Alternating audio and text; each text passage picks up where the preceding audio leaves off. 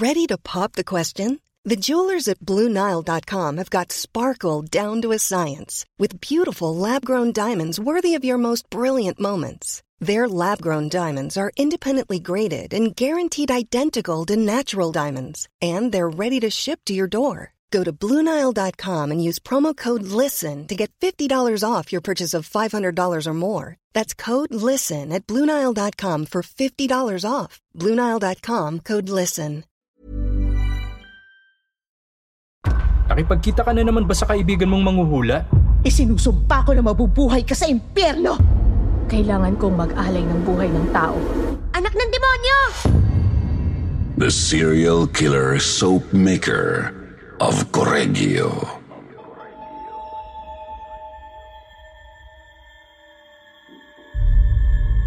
Magandang gabi sa inyong lahat.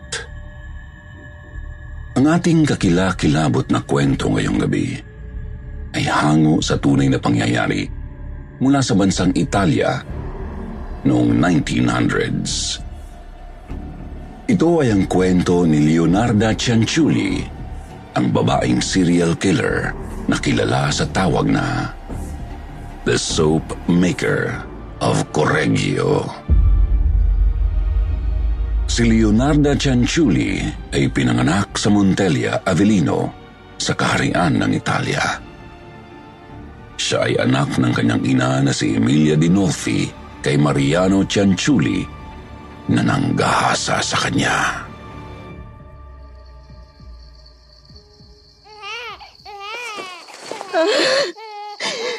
Naisilang ko na rin sa wakas ang kasumpasumpang sanggol. Ilayo niyo sa akin ang batang yan. Bunga siya ng panggagahasa ng lalaking nangahas sa akin.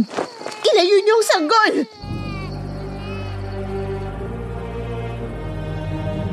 Bata pa lamang si Leonarda ay hindi na siya nakaranas ng pagmamahal at pag-aaruga mula sa kanyang ina na si Emilia. Dahil sa anak siya mula sa panggagahasa, itrinato siyang parang hindi tunay na anak ng kanyang ina.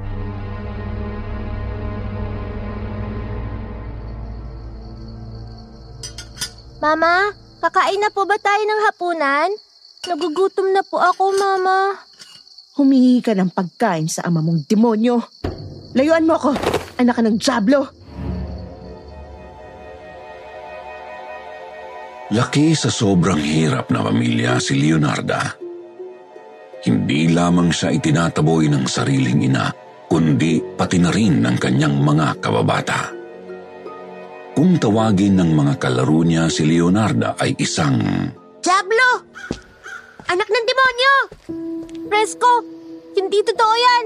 Masama kang tao. Sabi ng mama ko, wag ako makikipaglaro sa isang bunga ng kasalanan. Hindi ko alam ang sinasabi mo, Fresco. Anak ng demonyo! Namatay ang ama ni Leonarda na si Mariano at doon lalong naging madilim ang mundo niya. Lalo na nang mag-asawa ng panibagong lalaki ang ina niya na si Emilia. Lumaki si Leonarda na inaabuso ng kanyang ina at mga kaibigan, kung kaya't naisipan niyang magpakamatay na lamang. Leonarda! Leonarda! Maghain ka ng tanghalian. Kakain na ako. Nasaan ka ba? Pumasok ang kanyang ina sa kanyang silid at natagpuan siya nitong bumubula ang bibig. Leonarda! Animal kang bata ka! Bakit ka naglason?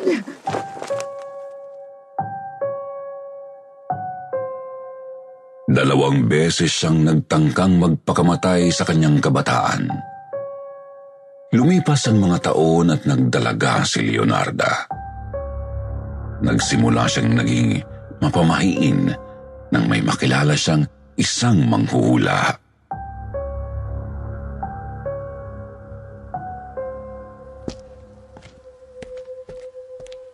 Ako si Leonarda Cianciulli. Nabalitaan ko na isa kang magaling na manghuhula. Nagsasabi lamang ako ng pawang katotohanan. Mga bagay at pangyayari na magaganap pa lang sa hinaharap. Hindi ko tiyak kung magaling nga ako. Pero natitiyak ko na ang mga sinasabi ko ay mangyayaring totoo. Kung gayon ay subukin natin ang husay mo sa panghuhula. Hulaan mo ko. Umupo ka at ilahad sa akin ang mga palad mo.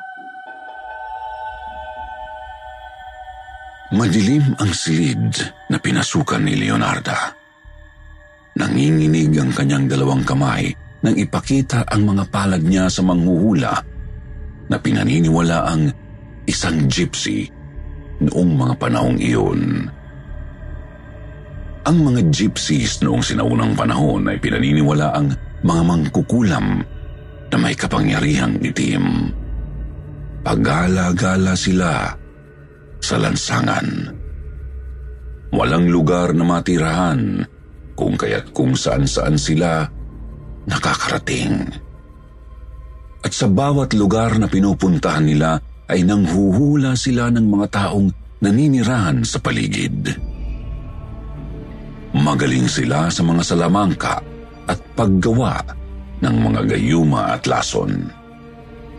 Kalaban sila ng simbahang katolika noong araw. Kung tawagin sila ay mga Diablo.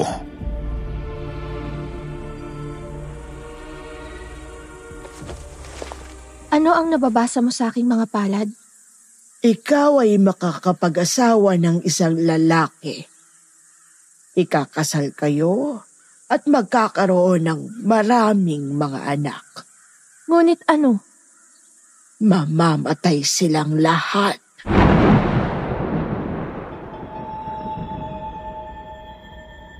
Natakot si Leonarda sa sinambit ng manghuhula. Nagtatakbo siya pa uwi at nagtago sa kanyang silid. Hindi na mawaglit sa isipan ni Leonarda ang sinabing yun ng gypsy. Lumipas ang panahon. Nakilala ni Leonarda ang isang lalaking nagtatrabaho sa isang institusyon bilang isang clerk.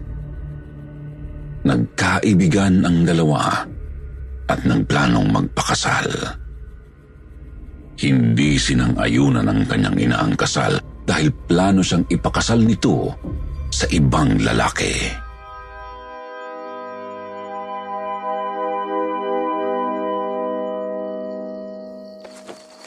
Sa tingin mo ba yayaman tayo sa pinili mong lalaki?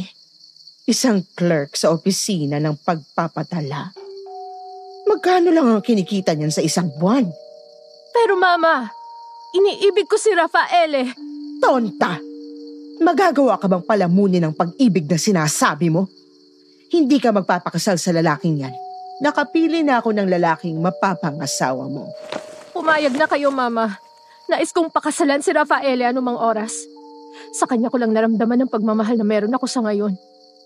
Siya lang ang nagpamalas sa akin ng kabutihan. Kabutihan na kahit kailan ay hindi ninyo ipinagkaloob sa akin. Estupida! Huwag mong ipamukha sa akin na para bang isa akong masamang ina. Kahit kailan hindi ninyo ako minahal, Mama. Iniluwal niyo lang ako sa mundo, pero hindi niyo ako itinrato na isang anak. Maldita! Walang utang na loob. Sige, magpakasal ka sa hampas lupang si Rafael. Pero wag ka nang magpapakita pang muli sa akin. Isinusumpa kita! Isinusumpa ko na mabubuhay ka sa impyerno! Magsisilang ka ng maraming sanggol, pero mamamatay silang lahat dahil sa gutom!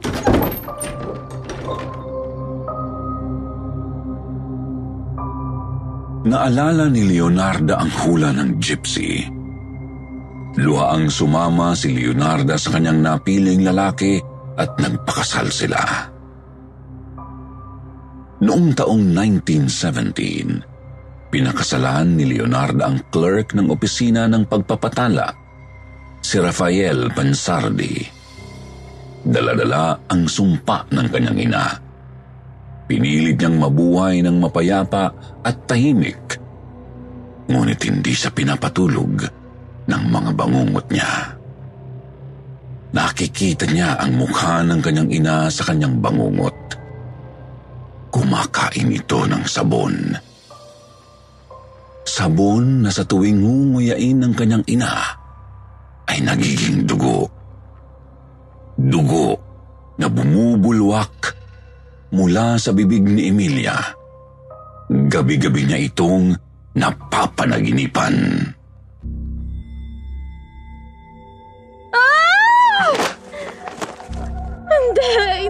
Bangungot lang ang lahat.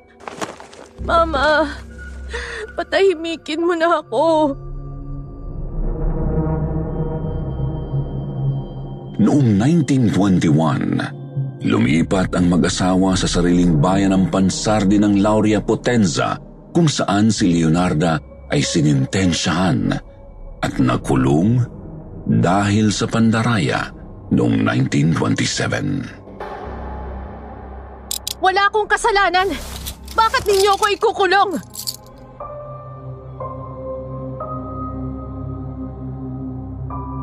Nang makalaya si Leonarda ay lumipat sila ng kanyang asawa sa Lacedonia Avellino. Matapos masira ang kanilang tahanan noong 1930 ng lindol sa Erpinia, muli silang lumipat sa Correggio, Reggio Emilia, Italia, kung saan nagbukas si Leonarda ng isang maliit na tindahan ng sabon siya ay naging napakasikat at iginagalang ng kanyang mga kapitbahay.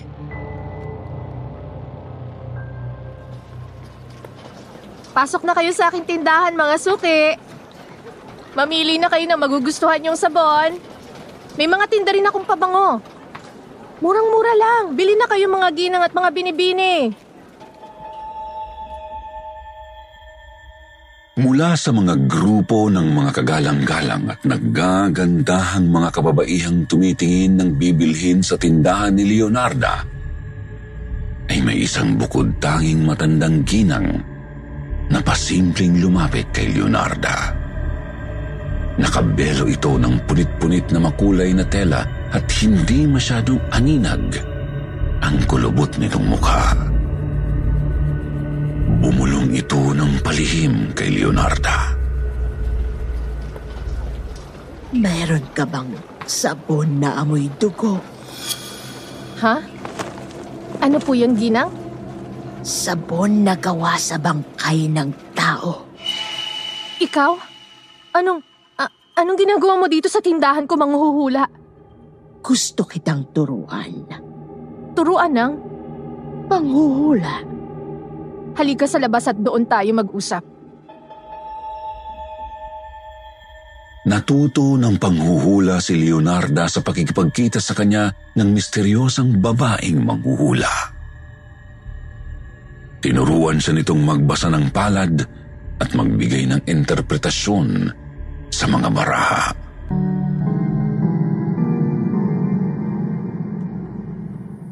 Ituro mo sa akin ang kahulugan ng bawat gilit sa aking palad, manghuhula. Ang mga kamay mo ay magiging instrumento mo sa paggawa ng kasalanan. Dala ng labis na pagmamahal sa iyong anak, gagawa ang iyong mga kamay na udyok ng pagkakasala. May sasalba mo lamang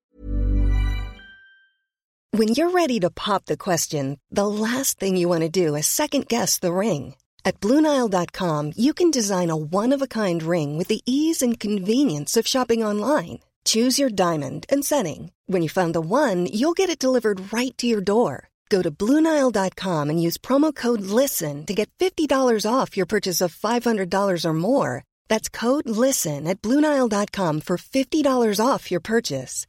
Bluenile.com code LISTEN.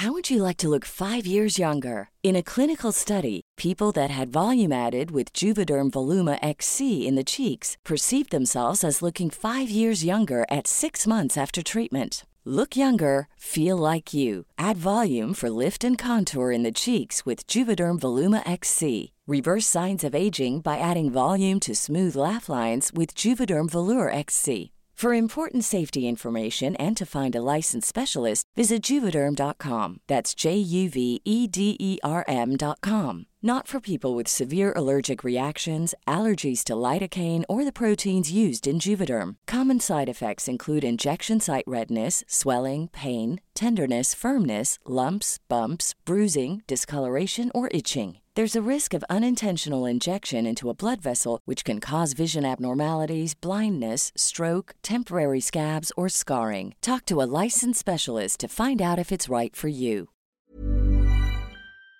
Ang paborito mong anak. Ito ang nababasa ko sa sanga-sanga at salasalabat na guhit ng iyong mga palad. Hindi tumagal, nagsimula na si Leonardo na manghula sa kanyang mga regular na customer sa kanyang tindahan. Marami ang mga kababaihan na naniwala sa mga hula niya. Halos lahat ay mga kapitbahay niya. Pinagkaguluhan ang panghuhula niya sa buong bayan.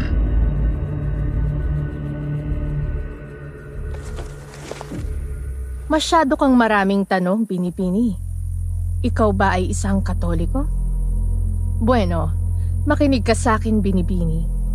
Ang pagsasabi ng kapalaran ay ang pagsasanay ng paghula ng impormasyon tungkol sa buhay ng isang tao. Ang saklaw ng pagsasabi ng kapalaran sa prinsipyo ay magkapareho sa pagsasanay ng panghuhula. Dahil sa husay ng pananalita ni Leonarda, ay marami ang nainganyo na magpahula sa kanya hanggang sa isang araw.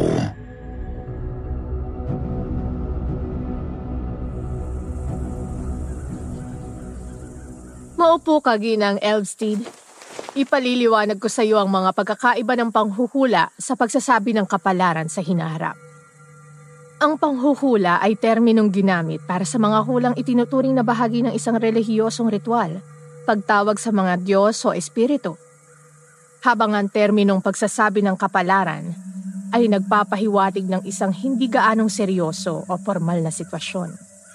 Kahit na isa sa kulturang popular, kung saan ang paniniwala sa mga gawaing okulto o likod ng hula ay hindi gaanong kitang-kita kaysa sa konsepto ng mungkahi. Espiritual o praktikal na pagpapayo o paninindigan. Sandali, ginang paumanhin. Tila sumama ang sikmura ko. Na nasusuka ako. Oh, oh.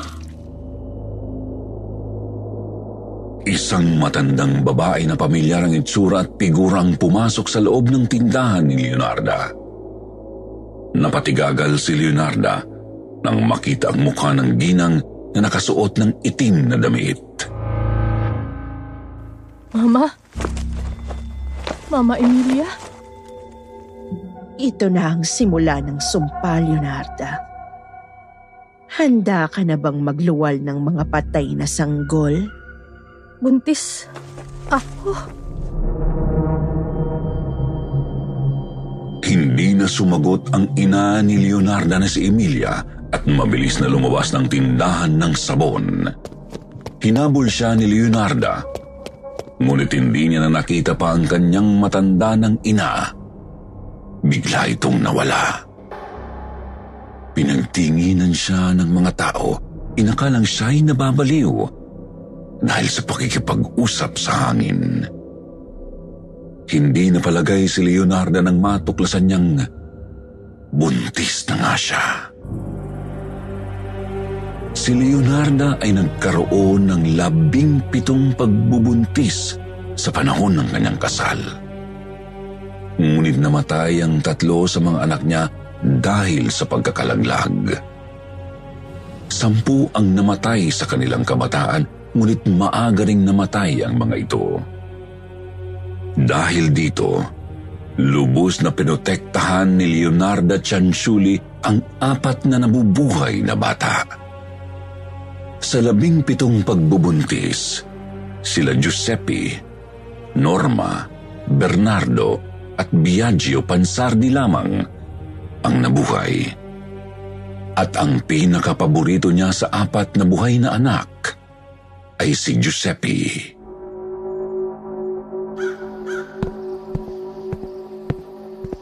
Mama, nakipagkita ka na naman ba sa kaibigan mong manghuhula? Giuseppe, mahal kong anak. Gising ka na pala.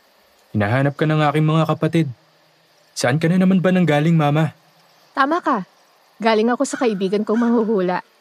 At ano ang pakay mo sa kanya? Astrolohiya. Astrolohiya? Bakit ba napakahilig ninyo maniwala sa manghuhula na yun? Dahil totoo ang mga hula niya sa akin. Alam mo ba anak na siya ang nagsabing, ako ay makakapangasawa at magkakaanak ng marami? Ngunit ang lahat ng mga anak ko raw ay mamamatay sa murang edad pa lamang. Nagkatotoo ba ang hulang yun? Heto kami. Buhay na buhay, Mama. Oo, Giuseppe. Kaya nagpunta ako sa bahay niya kanina. Nagpaturo ako sa manghuhula ng tungkol sa astrolohiya. Maligo ka na't kakain na tayo ng mga kapatid mo. Ginawang kita ng bagong sabon, Giuseppe. Napakabango at malambot sa balat. Siguradong magugustuhan mo ang sabon na ginawa ko para sa'yo. Sige na, maligo ka na.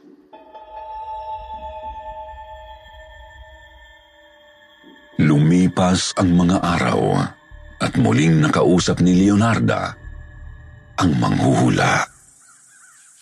Manghuhula? Gusto mo raw akong makausap? Oo, Leonarda. Mayroon kang kailangang malaman. Ano yon manghuhula? Lahat ng iyong mga anak ay mamamatay. Mamamatay? Oo. At ang tanging paraan upang mailigtas mo sila ay sa pamamagitan ng pag-aalay o pagsasakripisyo ng tao. Kinilabutan si Leonarda sa sinabi sa kanya ng manghuhula. Tumakbo siya at umuwi sa kanilang tahanan at mabilis na niyakap ang kanyang mga anak. Lalong-lalo na si Giuseppe.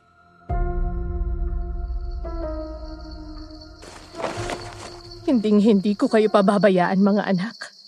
Lalong-lalo ka na, Giuseppe. Gagawin ko ang lahat mabuhay lang kayo. Walang mamamatay.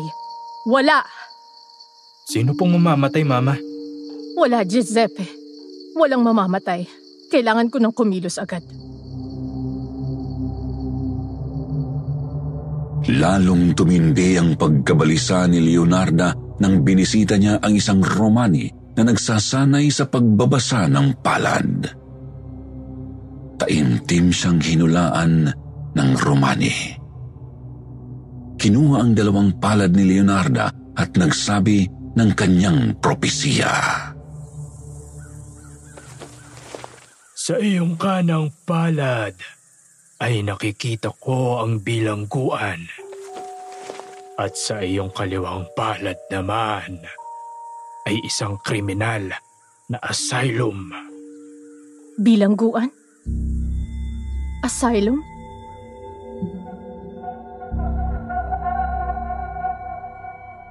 Lubos itong ikinatakot ni Leonarda. Umuwi siya noon na puno ng pag-aalala. Pagdating sa bahay, ay may nakita siyang palakol. Nakita niya rin ang kumukulong kawa kung saan siya gumagawa ng sabon. Kailangan kong mag-alay ng buhay ng tao para mailigtas ko ang aking mga anak sa kamatayan. Kailangan kong kumilos ngayon din. Noong 1939, nalaman ni Leonarda na ang kanyang panganay na anak at paboritong anak na si Giuseppe ay sasali sa Royal Italian Army bilang paghahanda para sa ikalawang digmaang pandaigdig. Giuseppe, bakit kailangan mo pang sumali sa Royal Italian Army? Mama, ikalawang digmaang pandaigdig na. Ipinag-uutos ni Benito Mussolini na sapilitang isali ang lahat ng kalalakihan sa militar para bumuo ng mga mandirigmang kakampi sa Germany.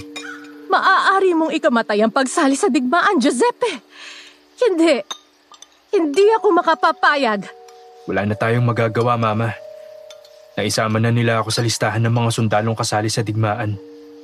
O aking anak, Giuseppe, hindi kita pababayaang mamatay sa digmaan. Ipinapangako ko, gagawin ko ang lahat. Huwag ka lang pumanaw, anak ko.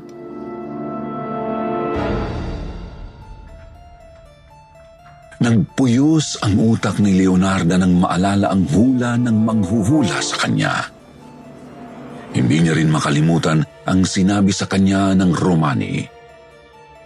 Naging determinado si Leonarda na protektahan si Giuseppe sa lahat ng mga gastos at napagpasyahan na ang kanyang kaligtasan ay nangangailangan ng mga sakripisyo ng tao.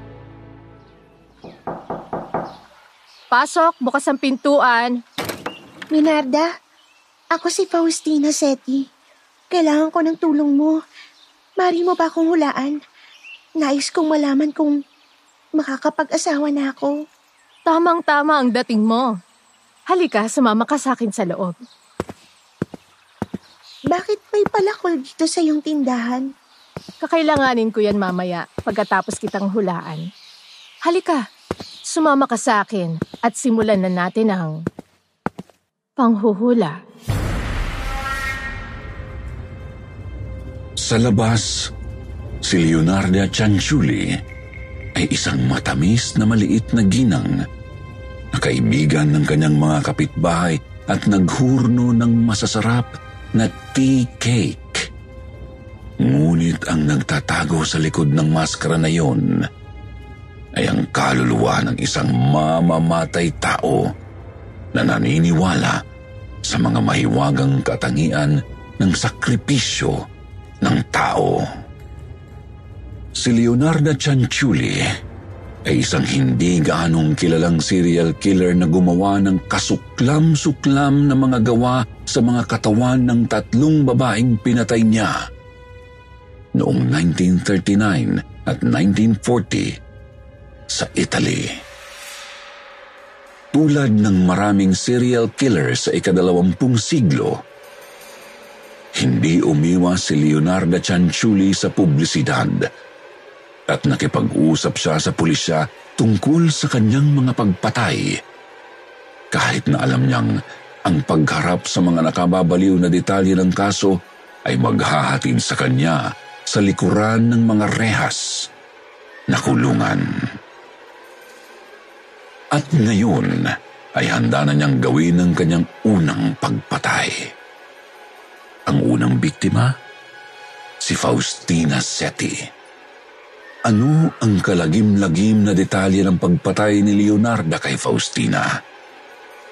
Malalaman natin ang kasagutan sa susunod na kabanata ng Karimari-Marim na pagpatay ni Leonarda Cianciulli ang tinaguriang The Serial Killer Soap Maker. Magandang gabi sa inyong lahat.